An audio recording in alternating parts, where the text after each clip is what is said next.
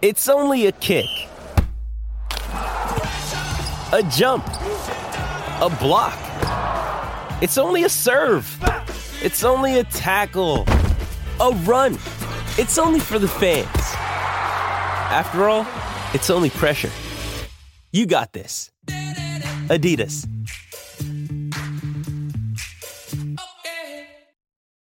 This episode is brought to you by Shopify. Whether you're selling a little or a lot, Shopify helps you do your thing, however you cha-ching. From the launch your online shop stage, all the way to the we just hit a million orders stage. No matter what stage you're in, Shopify's there to help you grow. Sign up for a $1 per month trial period at shopify.com slash special offer, all lowercase. That's shopify.com slash special offer. This is the Greg Bedard Patriots Podcast with Nick Cattles. So here we are again. Another loss for the Patriots, this time against the Miami Dolphins. This is the Greg Bedard Patriots podcast with Nick Cattles, episode number 32. Don't forget to subscribe, rate, and review the podcast when you can. And of course, we're brought to you by betonline.ag. Greg, I look at the notes that you sent us. We obviously, I don't need the notes to ask you about this. The story of the game was the defense getting absolutely murdered by the Miami run game, a Miami run offense that was literally going into this game one of the worst run offenses in all of football. You could argue might have been the worst. What in the world happened on Sunday? Yeah, uh, one of the worst for years, not just this year, but multiple years. Um, you know what I saw on Sunday from the film. Actually, to be honest, it, it made me pretty angry. I mean, I, I just it, it, was it was frustrating. It was uh, I was angry. It's just I just didn't understand the whole approach. I didn't understand the game plan. I mean, look, you come into the game and maybe you didn't know about their inactives, and they didn't have DeVante Parker, they didn't have Gesicki, they didn't have Jakeem Grant. Maybe you didn't know about that till later, uh, maybe that day maybe that day. But you, I mean, the the Patriots. How many years have we been told that they can adapt and they can do this and they can do that? And they come out in most of the game they spent with two defensive linemen, four or five linebackers, four or five defensive backs, and the Dolphins, after trying the edges early, and they realized that the the Patriots basically came out with their approach against the the Ravens, which was sort of double hanging edge players. Yep uh, the Dolphins just went inside and pounded them away, which the Ravens did not do. The, the the Dolphins just adjusted, and they would just go inside zone, double team the two defensive linemen. The linebackers would be late to react, or they wouldn't fill, or they get blocked, and they couldn't get off blocks, and the Dolphins just own them. And and uh, you know, okay, the first series you could say, all right, I get it, all right. You know, you didn't know what the Dolphins' approach would be. Uh, it, but after that, I expected that they would adjust. I mean, you know, I looked at it and I was like, well, you know, maybe maybe they just didn't have the personnel, but they had that, you know, Akeem Spence guy. He was active. I don't I don't remember seeing him on the field at all. And um, you know, they go out there with Lawrence Guy and Byron Cowart. You also have Deatrich Wise, who isn't any good inside, but what have you, he's a body. Um, you know you have you have Spence, you have Adam Butler again, not great against the run, but at least his body's like at some point in time when you're getting shoved around, like you go to you go to goal line or you go to five two or you do something where you say, all right, well we're not going to let you get out on our linebackers and just run all day. Yet the Patriots did not do that. A, a couple plays they did it here and there, but for the most part they didn't. I just didn't understand. You have Tua Tagovailoa, who's a rookie who is challenged as a thrower, and you knew, you know, you could see the Patriots and the Dolphins game plans were somewhat similar in that, you know, really short crossers, trying to get the ball out of the guy's hand, don't hold it for too long, all that stuff. And you look at the way the Dolphins played the Patriots, which was they did try to stack against the run. It didn't work at times because the Patriots are pretty good up front. But you know, you know, the the the Patriots just never never changed to the point where Nick, the last the last play of the game, okay, this is after the fourth down sack, whatever. They're still out there. Lawrence guy's out there and he's getting double teamed on the last play of the game. And like, like, what are we doing here? Like, Yeah. what is going on? What was the plan? Did you were they it- it- eh, eh, the more I thought about it, I was like, maybe they were just which they've done a lot this year. Maybe they're just trying not to lose the game, and they're just like, all right, well, we just we we we don't want to give up any big plays. We want to keep the the score as low as possible. If they run the ball, they run the ball, what have you. You could see that against the Chiefs or the Ravens or somebody like that. But against the Dolphins, without any of their weapons, like I just didn't understand it, and it just it was it was a major bummer. Not that I thought that the Patriots were you know to win this game or what have you, but I just I just didn't get it. It didn't make any sense. It was a big coaching error to me. It yes, they're challenged personnel wise, but that's not what it was. They had the personnel to do better against the run. They chose not to do it. Why? I don't know. I- feel like this is a conversation that we had going back a few weeks ago against the Texans. The kind of frustration, the level of frustration that I hear from you because you're just watching the tape and trying to figure out what in the world are they doing? What what is the defensive game plan? I remember you talking about it after that Texans game saying you can watch the film and they tried nothing. They they tried Mhm. nothing against Watson. And you saw a change the next week against Arizona when they did try different things and pressure Kyler Murray and do some different stuff up front. And so you do wonder what happened. And here's my concern, Greg. My concern is everybody is focused on Cam Newton. He has become the lightning rod of this football team, right? Mhm. So every time we have a conversation about this team, there's a lot of fans that are just dumping on Cam and they pretty much just wipe away everything else. So, well, what's it matter? You know, if you got Cam at quarterback, you're not scoring points anyway. So who cares what they're doing defensively or whatever they're saying, right? The focus has been on Cam, the focus has been on the offensive ineptitude of this team. And I feel like at a certain point, Belichick and the defense, that part of this team has skated at times when they shouldn't have because there's been so much focus on Cam. And I think we have to underline how bad this defense has been from time to time and how that falls on Belichick. And it also falls on his son, Steve Belichick.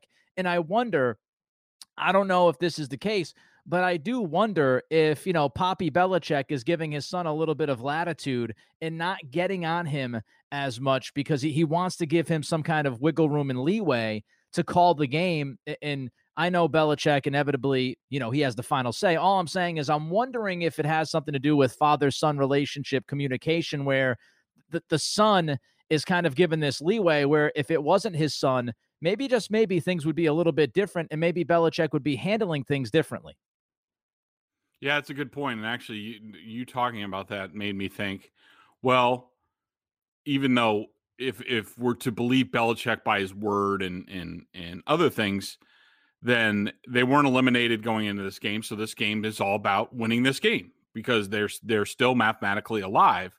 I was just wondering when you were talking about that, is there a chance that maybe this week, because as far as I know, going back ever since Matt Patricia left, Bill Belichick has basically been running the defense. Like he Right. he's he's he's he has a heavy hand in the game plans. He has a heavy hand into the the call sheet that that Steve has in his hands. It's basically supposed to be paint by numbers, which is if they're this part of the field, this situation, this is what they're going to run. I'm wondering, and and this game against the eh, on the ground seems so out of character for me watching this team. I mean, it's one thing for them to be inept against a mobile quarterback like Deshaun Watson, because we've seen that before. We've seen it from Deshaun Watson against this defense. That season opener a couple years ago when he was coming off ACL, he played great against them, and they could barely crown. They're just lucky he was a little bit rusty coming off the injury. But for a team that was as challenged as the Dolphins were with weapons and with an unproven quarterback who's who's you know been iffy at times throwing from the pocket in games this was really out of character to me and it leads me to think that maybe bill tested steve a bit this week and said you know what?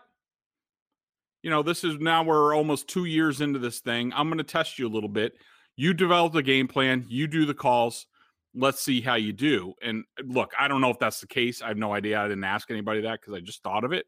But if that's the case then it was it was just a failing. And the thing is is like people will say well you know they they they had a shutout in the first half well i would i would i would subscribe that that that might be the worst first half shutout i've ever seen in nfl history considering they gave up a 15 play 95 yard drive that resulted in the, in the interception. They had an 11 play drive before halftime where they missed a field goal. Then they come out nine plays. Then they they do get a three and out. Well, actually, they had 13 yards on the play. There was a penalty. Um, but then they had a 14 play, 85 yard drive, 11 play, 75 yard drive to, to decide the game with the game on the line, mind you. And that's the other thing, Nick, that we didn't talk about is like the Dolphins really didn't impose. It was like they went in at halftime and Brian Flores says, I know this personnel. They're not adjusting. Run the crap out of the ball. Yeah. Because they ain't going to stop it. And they Yep. basically, the second half, they just shoved it down the Patriots' throat and they just took it. And Yep. that to me was the most distressing thing. Yeah, I mean, I, I tweeted this out somewhere, I think midway through the third quarter or so. If I'm Miami, I don't throw the ball again. And I wasn't Yeah. being hyperbolic. Like I literally would not. There was that one play, I think it was what, a third and eight, and they ran a draw Yep. and picked up like 15. y- Mhm. I mean, just keep running the football. They're, they can't stop the run. And the reason why I throw the Steve Belichick thing out there is just I have too much, you know, confidence in Belichick. We call him the greatest coach of all time. We call him a defensive mm-hmm. guru, a great defensive mind. We see them play well against teams like Kansas City. We see them play well against Yep. Kyler Murray. So at times this year, this defense, they The have Ravens. yeah, they they've thrown different things at these teams, and it's worked. So I'm just trying to figure out what happens. I'm sure it's not Belichick waking up the week of the Miami game and just forgetting how to coach a defense and, and come Yeah. up with a game plan. So uh, I don't know if there's something there. There- There's got to be something there when we watch the Houston game and it's very vanilla and they don't do anything to change it, even though it's rather obvious that they were in desperation mode. They did nothing to change it that game. And then this week against Miami, they're getting gashed against the run. And it's like, well, hey, that's what's going to happen. We've we've accepted our fate in this game, and they're going to run for like 300 yards. So uh, there's there. If we're going to sit there and talk about Belichick being such a great defensive mind, when it is so obvious to me and to you and to everybody else watching the game, and there's no change, there's no adjustment, there's a reason for that. And, and I want to know what the reason is. Is it Belichick, like you said, just coaching not to lose? Is it because he's giving Steve a little leeway, a little wiggle room, and you know Steve's just not figuring it out? Uh, there's got to be something because, as you said, it's it's not always just Johnny's and Joe's because they do have some of the personnel they could have thrown out there to help. It would not have, you know, might not have shut Miami down, but they've got the personnel to at least try to limit it. And this was more formation, this was more approach than anything else, Greg.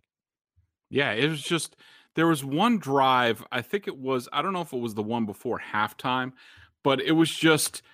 It, it was every play. It was like, it was like, you know, four yards here and six yards here and seven yards here and th- four yards here. Like it's just like you know, you know what are we doing here? I mean, Yeah. are we are, are we trying to stop the other team or what? It was just it was frustrating. That's a good job by you, you know, drawing the parallel to the this was the run based version of the Houston game, uh, where you know against Houston it was the pass they couldn't stop at all, and this was the run and just, I mean, the Miami Dolphins without their top three weapons with a rookie quarterback did whatever they wanted to basically on offense, and and that's just that's just a sad state of affairs for for for this defense and yeah, sure, there were some mental errors and stuff like that, but I mean, you know, like there was that one red zone where the Dolphins sort of went no huddle, and it's because they knew they had the the Patriots in personnel where the Patriots are in it's it's inside the 10-yard line and they have two defensive linemen on the field. Yeah. Like what the hell are we doing? What kind Yeah. of this is this is not defense. It's just not. and, and there's there's these things that are happening and again i don't know if it's on steve belichick if it's on bill belichick if it but there are certain things that happen how many times this year have we sent uh, have we seen 12 men on the field how many times have we Oh, seen man. not enough guys on the field coming out of a Mhm. tv timeout end of quarter tv timeout you've got what three and a half four minutes to get 11 guys out Mhm. there on the field in the first snap out of a TV timeout, you've got 12 men on the field. Th- This is And the thing is, Nick, there wasn't anybody even running off the field.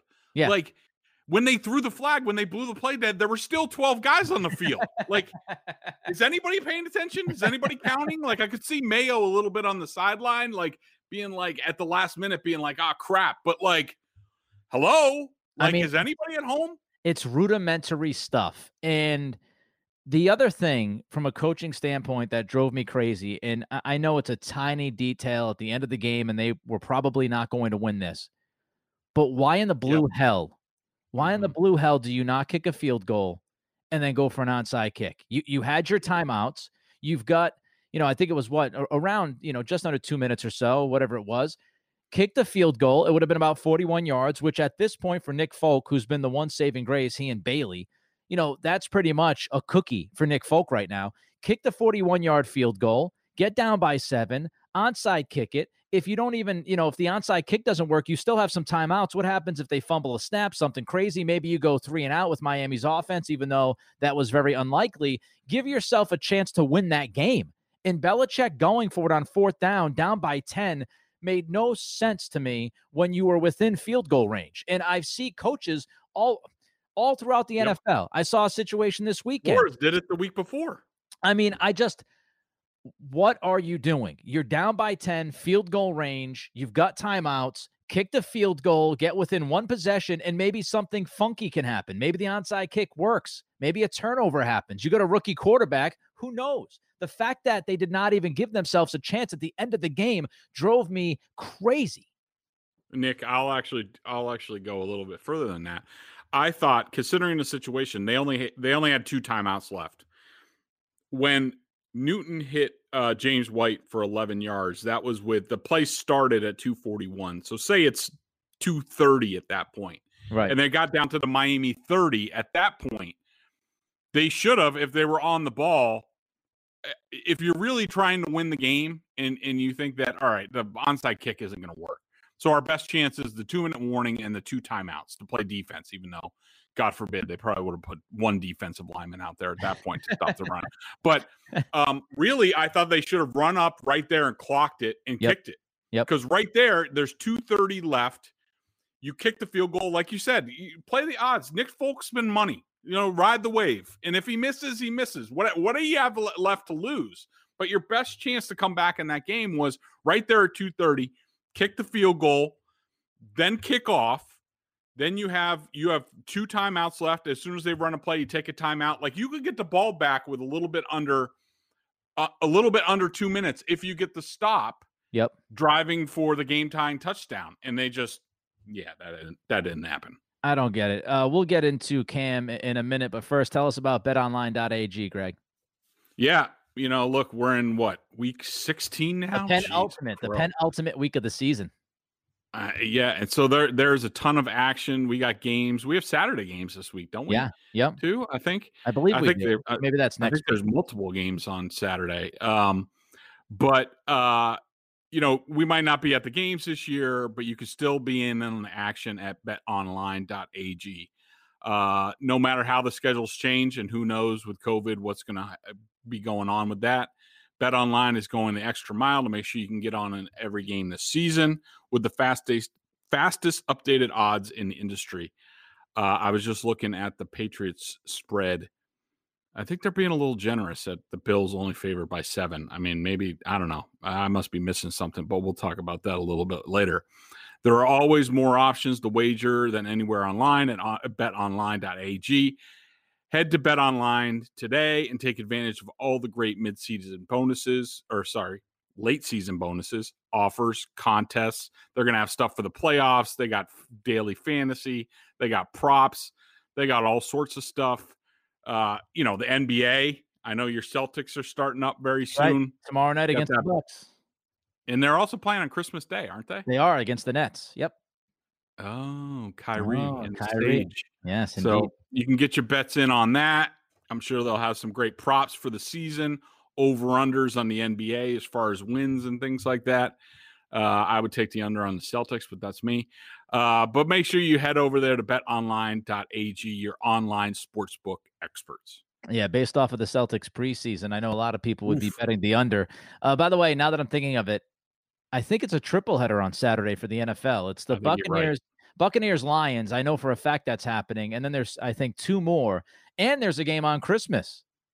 There's a game on Christmas. There's the Saints mm. Vikings, I believe, on Christmas Day. Oh yeah, Friday, uh, Friday at 4:30, Christmas Day. You have a triple header on Saturday. There we go. And then your normal assortment on Sunday and Monday, and Patriots Bills on Monday. All right, so I don't want to go too too crazy on Cam because I feel like we're a broken record at this point. But Yeah. just a, a quick recap of what you saw from him on Sunday. Obviously, it wasn't good. Yeah, well, it, it it just wasn't good, and it's the it's the same thing every week where it's just he's just a little bit off. I mean, if you look at the first, and, and I don't know if it was on the first series or the second series, the one Devin Asiasi in the left flat, That Oh, yeah, uh, just a 120 mile an hour bullet that he threw to him. Yeah, Yeah, exactly. I mean, it was just that is a they've been they've been running that play all year. We've seen di- different variations of it. This is, it's the same play where Ryan Izzo missed the pick for James White against Houston on a Yep. big third down. Um, they run different variations of it. They did it in this game. It's basically, you know, if they just want to get a good solid play, this should be a layup if if you guess right against man coverage. And Josh McDaniels again guessed right that the Dolphins would be in man coverage. They're a heavy man coverage team. You know, out comes Devin Asiasi, and he's seven yards in front of Cam Newton, and he throws it 120 miles an hour. Now, what, what is it? A terrible pass? No. Should Devin Asiasi could he have caught it? Yes. Should he have caught it? I don't know. I mean, it was just look, just throw it with some touch, and he could have thrown it a little bit earlier. You just see this time after time where he's just he's late with passes. They're off the mark. They're thrown like, for example, the Jakobi Meyers fumble. Cam threw that to the inside. Like a good quarterback leads Jakobi Meyers. There was nobody in front of him. yeah. And what does he do? He throws it. So J- Jakobi has to stop. The defenders catch up, and they're able to get a hit on the ball. A good quarterback puts it in front of him. He catches it. He runs for another 10 or 15 yards, probably out of bounds. And instead, because of Cam's inaccurate throw and late throw, the, the defenders cause a fumble. So that's just another example where, you know, Cam's just inability to function within this scheme properly with the right timing. Um, you know, he did have one play where he did a nice job. It was actually, you know, play action, boom, make the pass. I thought his best pass was, uh, you know, when he scrambled a bit and hit James White for about 21 yards. I thought that was a tremendous play. And it was more of the plays that we thought we were going to get from Cam this year. But I mean, he was just, he was bad. He took the sack on fourth down when, uh, you know, he had other options. Like he, he had to know that he, a running back, it was James White trying to hold up against Jerome Baker. It's just not going to happen. Like you got to, you got to make a decision. And it's just that kind of stuff just happens over and over again. There hasn't been any progress there. It's just, it's just not good enough.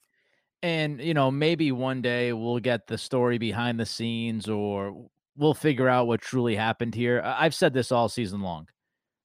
The people that thought they knew who Cam was on the field and they doubted his ability before he signed with the Patriots, they feel like they've been vindicated. They feel like it's been justified what they had said before. But I'm telling those people, what you see this year from Cam is not Cam Newton.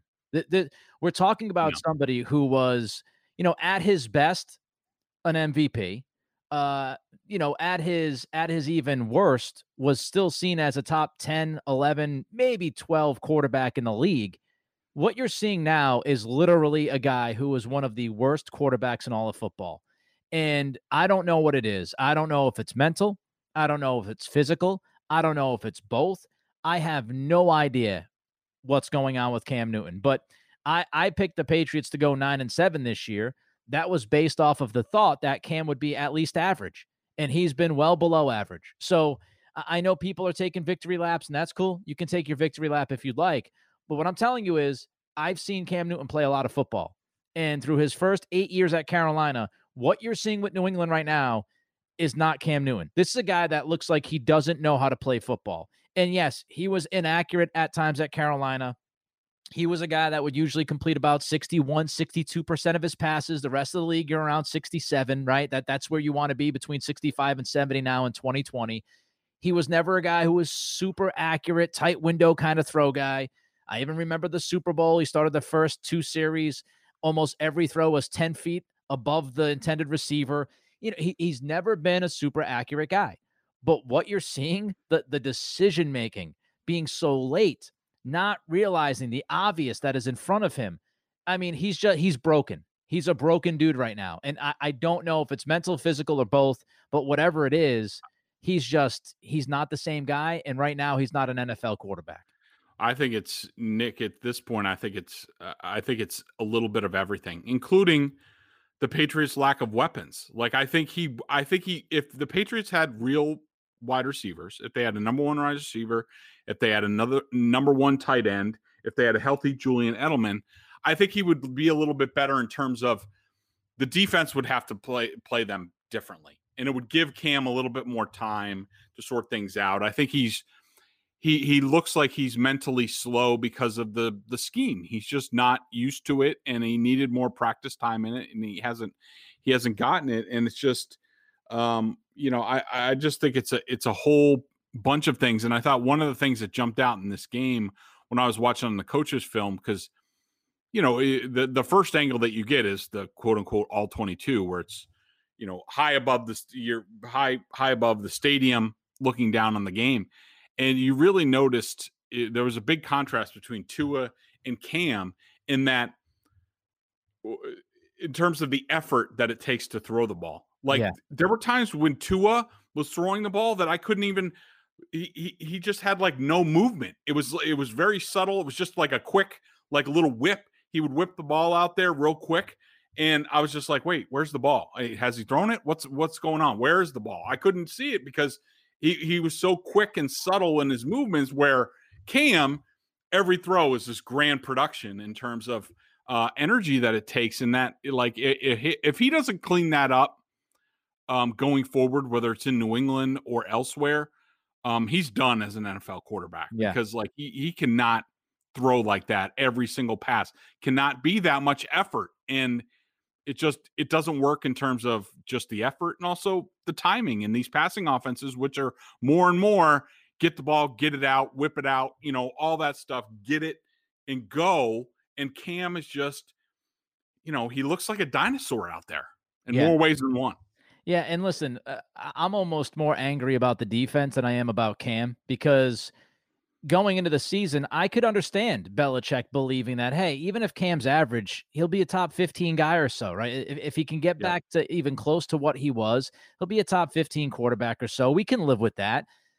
The defense thing is just uh, that is inexcusable to me. I mean, th- that's just it's it's criminal what happened on Sunday. The Boston Sports Journal.com member question of the day. Check them out over at BSJ. 11 cents a day on their annual plan. Not only do you get top-notch analysis of all the Boston pro sports, but if you're a Patriots junkie, a membership at BSJ gives you access to a ton of video analysis Bedard does on the coaches film and direct access to him in a weekly chat. Uh, let's start with uh, we actually have two questions, both on McDaniels. It's kind of yeah. I figured I'd include both of them. Yeah, it's kind of fun because it's it's kind of polar opposites here. Uh, Bay Area Pats fan asks, should McDaniel's job be secure? Monte two thirteen, Monty two thirteen says, I'd love at some point to get Greg's take on the work of McDaniels this season because as strange as it will sound, I think the season has been some of his best work. So you've got one Patriots fan questioning whether or not he should have a job. You've got another Patriots fan saying this is some of his best work. What do you think of McDaniels this year, Greg? Uh yeah, I mean, in general, it's been. I mean, uh, you know, outside of a few play calls here and there, um, you know, I, I I think he's done fine. I mean, I think he's done about as well as you can. And you know, I the big thing I wanted to talk about with this question is, and I sort of hinted at it previously when we talked about that Devin Asiasi play, because there was also a play later on in the game where they ran the same type of play to N'Keal Harry. And Newton A didn't throw the ball to N'Keal Harry. B held on to the ball, got pressured, and then threw a ground ball to Damiere Byrd. Yeah. That play was actually the same type of play. It was designed to go to N'Keal Harry. It was there. He didn't throw it. And so there's just, and we've talked about this all year. Like it, it the biggest plays in the game when the play Patriots have failed, it's not because the other team got them or something unexpected. It's just a lack of execution because of a lack of talent, whether that's from the quarterback or you know blocking when Devin Asiasi misses a block last week, or or Onwenu in Seattle on the on the fourth and goal play where he just he blocks the wrong guy. I mean that that kind of stuff has been happening over and over again, And I think if anything that we've learned about this team this year, especially on offense, is just when you can't regularly produce big plays and, and bank on them to get, you know, once in a while, you know, once a game, bust a, you know, a 20, you know, a really good 20 to 40 yard play. Maybe once every five, four or five games, you get a 50, 60 yard touchdown. Like those things just don't happen to this team. And so, you know, we saw the, the Patriots had a drive where it was like four yards and five yards and this and that. And, and th- they got three drives where they got to the Dolphins' 35 yard line. They got the ball there. And then all of a sudden, it malfunctions because of the Asiasi play, the the Harry play. You don't complete those those simple plays, and suddenly it's third and ten, and you're not converting. And so, you know, look, I'm sure I'm sure McDaniels would would want a few plays back and maybe some game plans back, which is normal. But you know, in general, I think he's done pretty well. I mean, he, people say, "Oh, well, why doesn't he call more fancy plays? I see trick plays and this and that, and the Dolphins were running this and that." Yeah, well, you can get to that stuff when you can do the simple things. I mean, as I've right. illustrated time and time again, this team can't even execute their simple foundational plays in this offense. So why the hell would you expect them to be able to execute some trick play with six different parts? Like it's just the the bottom line is they were just not talented enough on offense. You it, it can't be you can't be five yards every play and matriculate down the field. You need some big plays. They never got those, and so they had to be perfect basically otherwise, and it just didn't happen. All right, let's get to the uh, Bills game. The pick 'em. Bills minus seven. How do you feel? Uh, not good, especially without Gilmore in this game. Yeah. I think yeah. you know we saw Jackson earlier get roasted by Stefon Diggs, and I just think th- the Bills are rolling at this point. I still, I'm not a huge believer in the Bills. I think they're very talented, and I think Brian Daboll's done a great job. I think Stefon Diggs has made such a difference there. Beasley's really good. Dawson Knox has gotten really good. Um, their offensive line has improved. Allen has improved, but not as much as he's shown this year. I mean, he's not he's not a golden god or anything like in one year. That just doesn't happen. It happens yeah. when you have the best weapons east of Kansas City and, a, and an offensive coordinator who who knows how you're comfortable. And also the big thing with the Bills is that they've seemingly always played from in front this year. And when you do that, that makes Josh Allen very comfortable. He is not as good of a passer when he's trailing. Uh, it, it's there in the stats. I just don't think without Gilmore that they're going to be able to slow these guys down. Buffalo might run all day too after seeing what the, the Dolphins did on Sunday. I just don't know how the Patriots, A, I don't know how they stop the Bills frequently enough. And B, even though the Bills aren't good on offense, I don't know how they score at all. I mean, they haven't scored in two games. Yeah. When when the season was on the line, how are they suddenly going to score now? I just don't see it. I mean, I think the Bills will win. Uh, you know, probably by multiple scores in this game, and and you're just. I think if you're Bill Belichick, you're hoping just not to get embarrassed on national television because I think that's in the realm of possibility. Yeah, I mean, I, I, don't, I don't know how anybody can pick the Patriots right now the way they've looked the last two weeks, especially offensively. But then you have the defense last week just getting gashed and embarrassed, and I don't even know who's going to be the quarterback. You know, I'm, I'm hoping we see a little bit of Stidham. Maybe that's just you know hope and, and nothing else. Who knows if Belichick's going to pull the trigger on that? So uh, I think the Bills win this game by at least 10 points as well. Uh, he is Greg Bedard. I am Nick Cattles. This is the Greg Bedard Patriots podcast with Nick Cattles, episode number 32. Uh, subscribe, rate, and review. And everybody, we want to spend uh, send a special note to all of you. Have a great holiday. Be safe, be good, and be healthy. Nick, and one last thing before we go, because I forgot. Sure. Anybody looking for a last minute gift for that Boston sports fan out there? Your dad, your mom, your aunt, your uncle, whoever, head over to BSJ. It'll be quick and easy. It'll take you about 30 seconds. The instructions are all there. You, you know, you don't have to see anybody, you know, you're socially distanced, all that stuff. Quick and easy if you if you haven't gotten anything yet. Uh, a gift subscription to BSJ. Look, we it, it gives every day of the year. So appreciate you guys. Merry Christmas and happy holidays, everyone.